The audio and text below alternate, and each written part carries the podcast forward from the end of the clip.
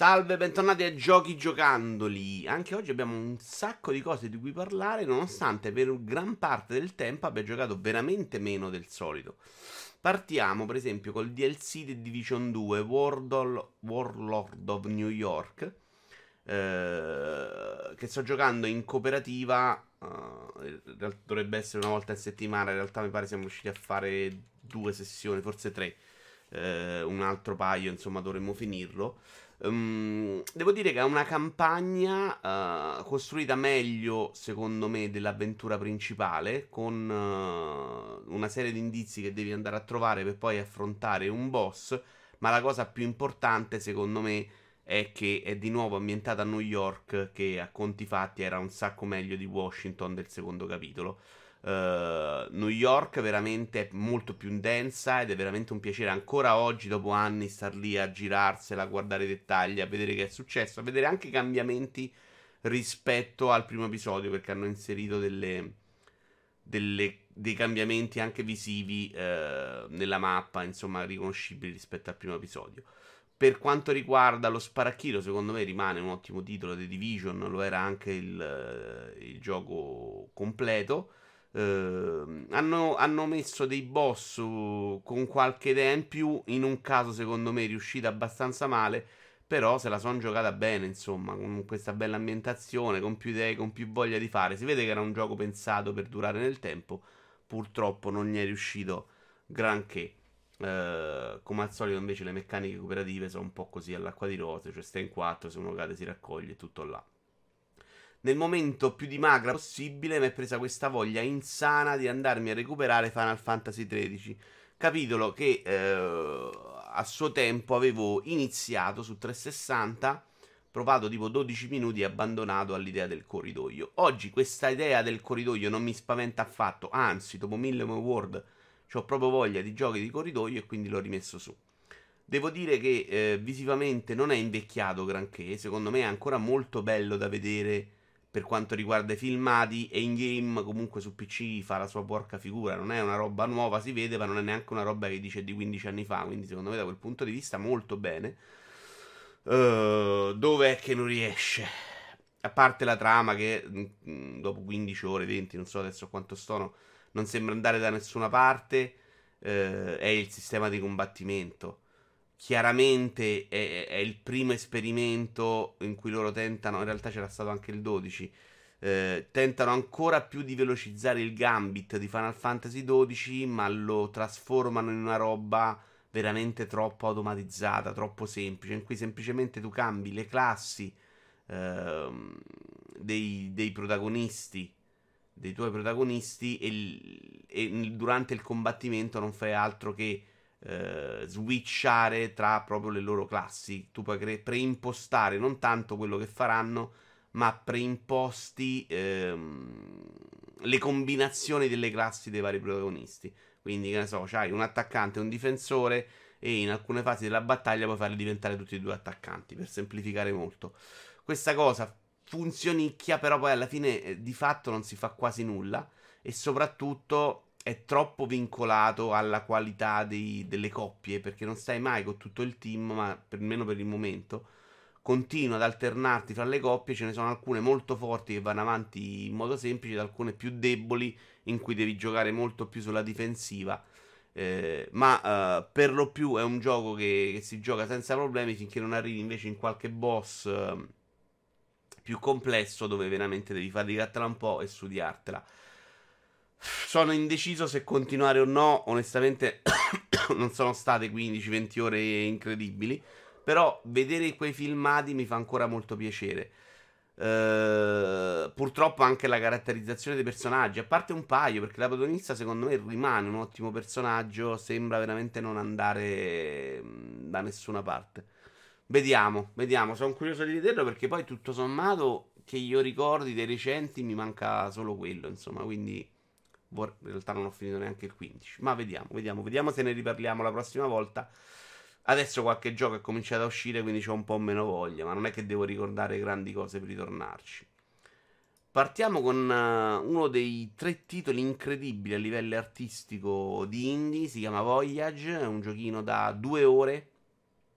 È un giochino secondo me eccezionale eh, dal punto di vista grafico, visivo, artistico, anzi più che grafico, veramente molto bello, ma come succederà anche per altri giochi dopo, eh, dal punto di vista del gameplay non ci siamo proprio, cioè eh, i personaggi si muovono in modo troppo lento, i tipi di puzzle game, son, puzzle game sono proprio ambientali, quindi sposti un masso, ma sono delle operazioni che magari ci mettono 3 minuti per spostare un, un masso da una parte all'altra dello schermo. Non c'è mai un po' di, di inventiva, un, anche un puzzle che ti impegna un po' il cervello. E secondo me lo spazio all'interno di questo gioco per farlo c'era pure. Vediamo magari un pezzetto avanzato se riusciamo. Ehm, c'era pure lo spazio per inserirci qualche puzzle che avrebbe comunque variato un po' l'avventura. Invece si tratta fondamentalmente di andare sempre dritti per vedere gli ambienti, che ripeto, bellissimi da vedere in due ore, non è neanche un problema perdere tempo.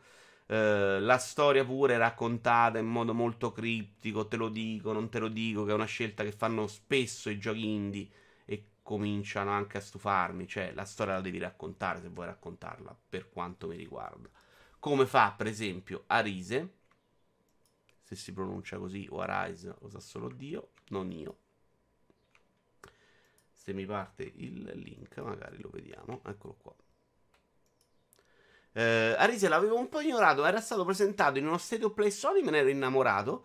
Poi avevo letto recensioni molto fredde e l'avevo lasciato lì, insomma, uh, finché Tommaso De Benetti sul mm, Telegram di Discord non ha parlato di Rincas, ne ha parlato benissimo e ho deciso di riprenderlo. Ed effettivamente è un gioco che si impegna molto di più, è diviso in capitoli.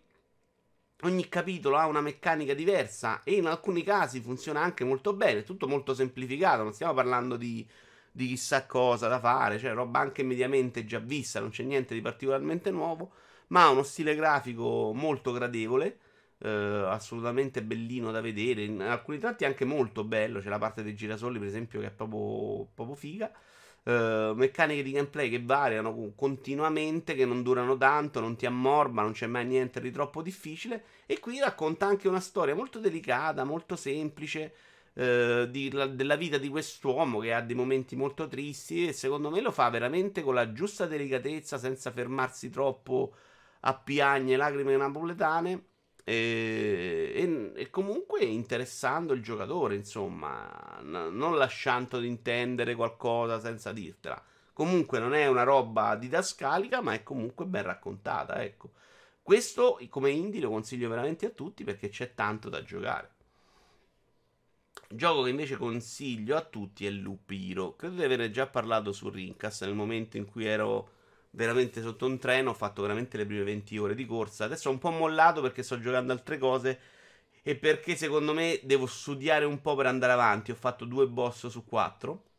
È un gioco in cui tu hai questo loop che è un percorso che l'eroe fa a rotazione e all'interno tu devi buttare giù le carte che sono le costruzioni che danno dei bonus, dei malus, mettono nemici che ti permettono di guadagnare equipaggiamento tu uh, procedi l'avventura migliorando l'equipaggiamento, quindi sconvincendo ogni loop nemici più forti fino ad arrivare al boss. Idea molto semplice, ma uh, le carte sono tante puoi sbloccarle uh, ovviamente farmando gioco, giri su questo loop. Uh, se, se, muori puoi portarti a casa il 30%, se te ne vai senza morire il 60% delle risorse guadagnate, eh, oppure se batti il boss ti porti il 100%. Quindi devi continuare a farmare per uh, avere carte migliori, strutture migliori o avere strutture che ti servono di più. Ci sono tre classi, uh, il negromante, il rogue e il guerriero semplice, quindi c'è veramente tanto da giocare e um, al netto di alcune cose che vanno fatte secondo me per forza, in cui c'è poca possibilità di variare perché delle carte devi assolutamente metterle giù, puoi anche veramente cres- costruirti un tuo mazzo. In realtà tu non costruisci un mazzo, tu scegli la tipologia di carte che hanno una certa rarità e quindi usciranno in base alla rarità, non escono sempre le stesse carte. Eh, e quindi c'è anche parecchia varietà su quello che può succedere durante una partita. È vero che è un gioco di star lì a farmare continuamente nel tentativo di guadagnare risorse che ti permettono di andare avanti, ma è pure un gioco in cui puoi farmare senza neanche giocare, fondamentalmente, perché il gioco va da solo, il combattimento non lo fai, tu lo fa lui. Eh, tu stai semplicemente lì a migliorare eh, l'equipaggiamento durante il viaggio e a buttare giù nemici, carte che servono eh, per, per, andare avanti nell'avventura. È una roba veramente che è al limite con, mm, con la droga perché è semplice, puoi farlo anche mentre fai altre cose, funziona bene, mi sembra anche veramente di una complessità eh, incredibile eh, a livello proprio di, di, di, di, cose che si possono incastrare perché molte strutture hanno dei bonus, dei malus, le metti vicino ad altre, quindi devi veramente studiartelo un po' questo gioco. Ovviamente lo porterò a termine, se ci saranno novità ve ne parlerò quando sarò alla fine. Ho iniziato in coop, abbiamo fatto forse tre sessioni anche Deep Rock Galactic, gioco di nani che minano risorse. Ed è anche questo molto molto bello perché è uno delle, dei giochi cooperativi più interessanti che ho giocato negli ultimi anni perché ogni classe di nano ha delle abilità speciali e queste abilità speciali non sono come magari in The Division 2 una roba collaterale, sono fondamentali per andare avanti nell'avventura perché c'è quello che combatte di più, c'è quello che scava e quindi ti toglie eh, tanto tempo eh, perso scavando molto più velocemente, c'è quello che fa luce e in alcune zone hai proprio bisogno, insomma è, è un gioco pensato per, per, perché ognuno faccia eh, il suo, che è quello che dovrebbe essere secondo me per ogni gioco cooperativo. Poi si tratta fondamentalmente di andare all'interno di queste grotte ehm, che sono create proceduralmente e cercare le risorse che ti chiedono, fare delle missioni che ti richiedono. Per esempio, la stessa missione un po' più articolata in cui bisognava riattivare una, una struttura eh, è stata molto diversa in base alla grotta che era uscita fuori. L'abbiamo fatta due volte perché qualcuno era caduto rifarla in un altro tipo di grotta più stretta ha cambiato completamente le meccaniche della missione. Ehm, per quello che abbiamo visto noi, c'è anche una discreta varietà nella tipologia di missioni. Per esempio, questa bisognava riattivare questa struttura, nel frattempo collegare dei tubi uh, ad altre strutture più piccole e poi grindarci sopra nel tentativo di ripararle eh, i nemici ti attaccano continuamente, non è un gioco facile, alla fine di ogni missione devi ritornare alla, alla, nave, diciamo alla nave che ti ha portato nella miniera e quindi devi andartene indietro a, a, sul percorso velocemente perché hai un tempo nel tentativo di salvarti mentre i nemici ti rincorrono. Funziona tutto veramente bene, è gradevolissimo in cop uh, uh, visivamente secondo me anche molto bello, non eccezionale, si vede che un gioco non c'è miliardi dietro, ma secondo me se la gioca molto bene e riesce anche a mh, regalare dei scorci interessanti. Mi è piaciuto molto meno invece Everwood, che è un gioco che, di cui avevo provato la demo, forse l'avete vista anche voi qua in Vitos Demo. Um, una sorta di Undertale con questo minigioco musicale strano, i combattimenti si giocano in questo modo. Diciamo che vuole fare l'Undertale. Secondo me la storia riesce molto meno ed è scritto molto meno bene, nonostante abbia dei punti in cui comunque riesce a strappare qualche sorriso. Secondo me il suo limite più grande sono i combattimenti, cioè questa meccanica qua in cui devi schivare i colpi dei nemici non è quasi mai divertente e questo è il grosso problema. Io l'ho giocato in una modalità normale o facile, adesso non ricordo in cui l'energia si ricarica anche molto spesso e non è stata una tortura, perché altrimenti schivare i colpi sarebbe stato molto difficile. L'idea era invece proprio avere queste sessioni qua che dovevano variare, ma dovevano anche divertire fondamentalmente. Invece non, non ci riesce quasi mai. Um, ha però una bella varietà, secondo me, visiva dei nemici, ma anche nei combattimenti ti, ti presenta delle scelte grafiche molto psichedeliche pazze. Um, e poi arri- arrivi alla fine incontrando personaggi. Insomma, si tratta di un'avventura in cui incontri delle persone e arrivi al finale. Che avrà sicuramente 100 finali, insomma, perché anche qui è una storia un po' più complessa. Non bruttissimo, non Undertale, ma non è il tipo di gioco che io apprezzo completamente. Abbastanza deluso, nonostante sia stata un'esperienza a tratti incredibile da Genesis Noir, invece. Anche qui avevo provato la demo e me ne ero proprio innamorato. Perché la demo Uh, ti faceva giocare molto con la musica e quindi sembrava un gioco di giochicchiare col blues, uh, ma con un'interazione in cui vedeva il protagonista fare musica.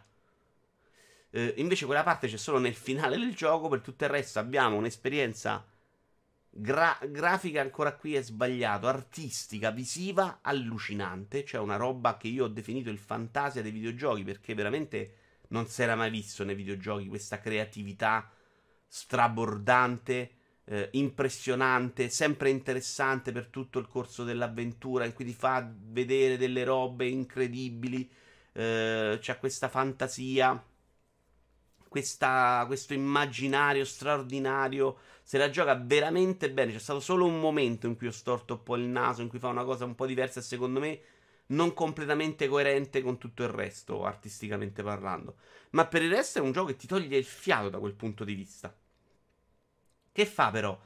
Ci lascia le interazioni invece di lasciare il giocatore andare a camminare e secondo me lì il gioco mostra proprio il fianco perché le interazioni sono spesso noiose, non sono un accompagnamento al percorso del giocatore come questa parte dei semi che state vedendo, ma sono una parte in cui uh, questo incredibile r- racconto fluido narrativo viene interrotto con un'operazione che è spesso meccanica, lenta, noiosetta e che quindi ti rallenta e basta. Per darti cosa a livello di gameplay, niente comunque. Perché sono comunque una roba di pigiare un tasto, infilarlo dentro. Non è neanche così chiaro e leggibile su cosa devi fare spesso.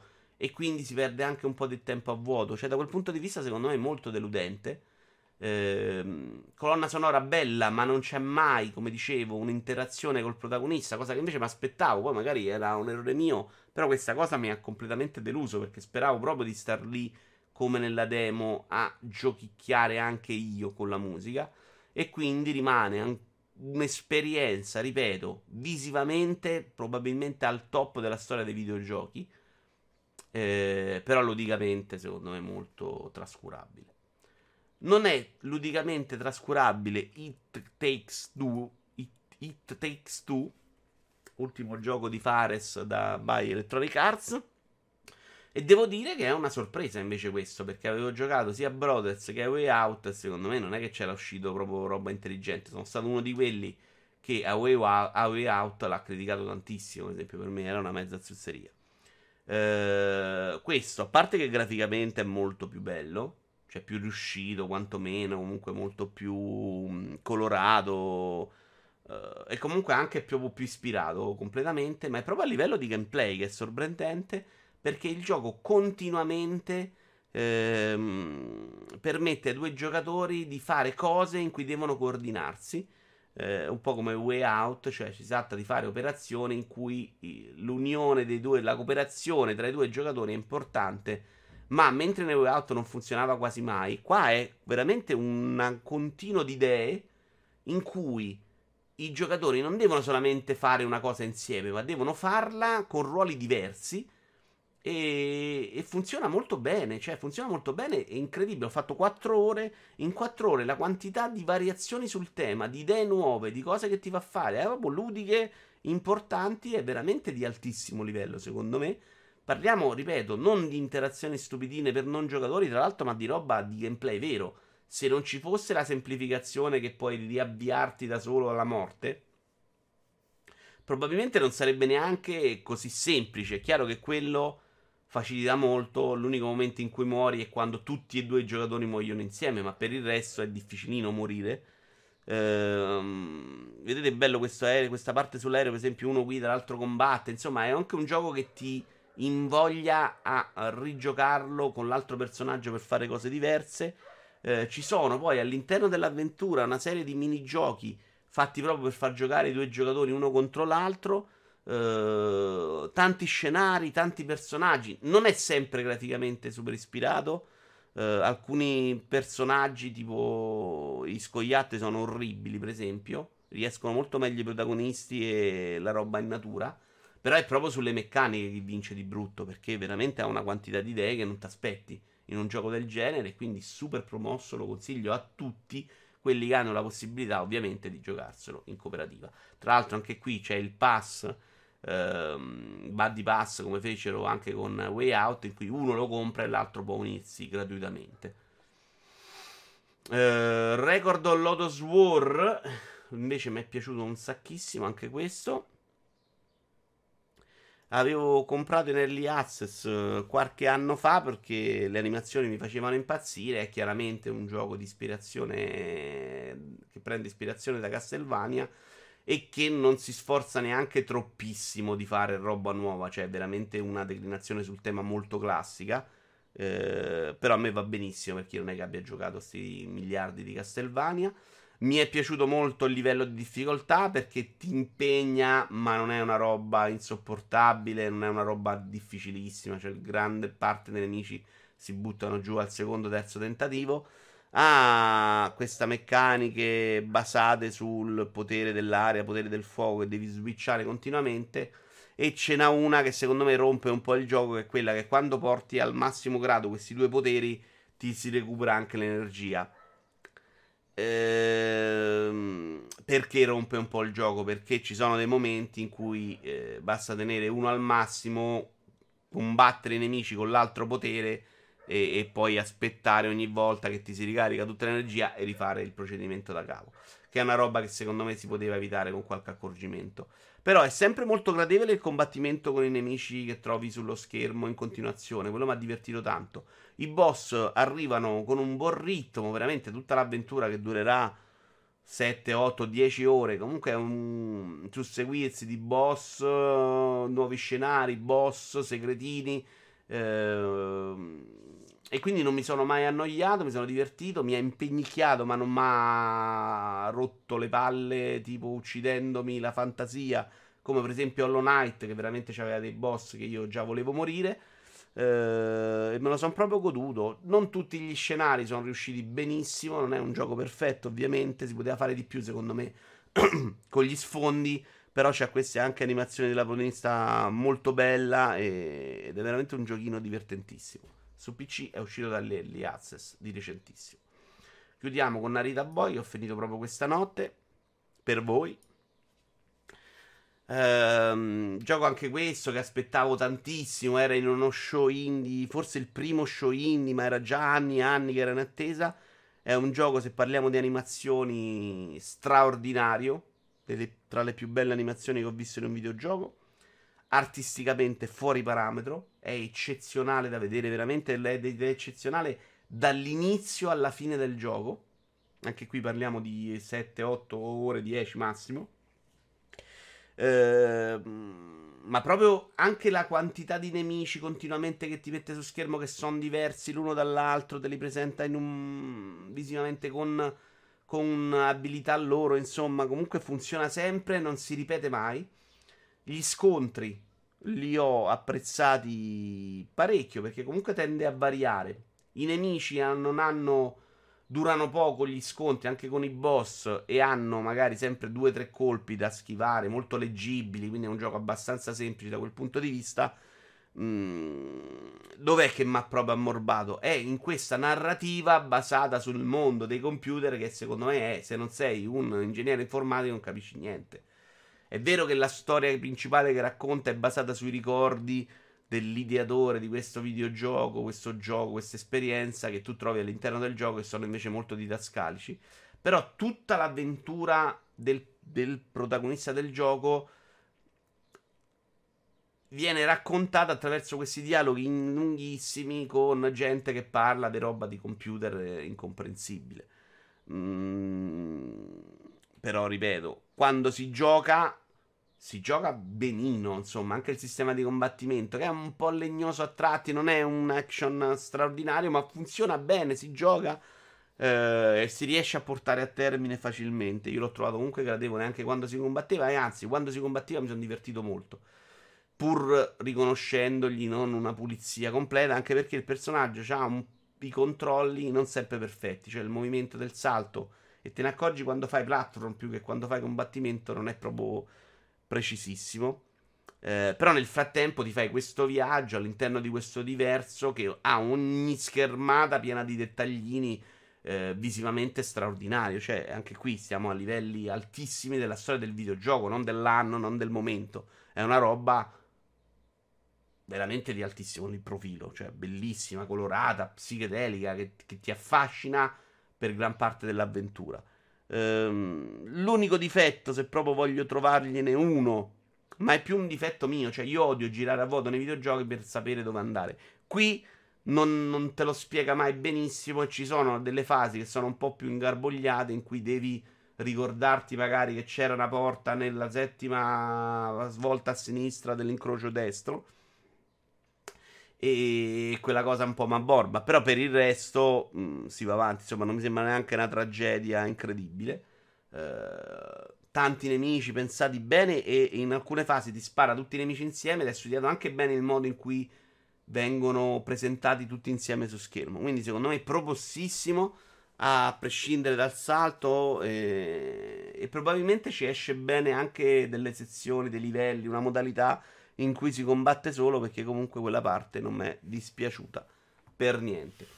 Io vi ringrazio, ci vediamo al prossimo Giochi Giocandoli, che sarà brevissimo perché è arrivata la PlayStation 5 e quindi ho di, da, da parlarvi delle cose che sto giocando su PlayStation 5. Ciao ciao ciao ciao ciao. ciao.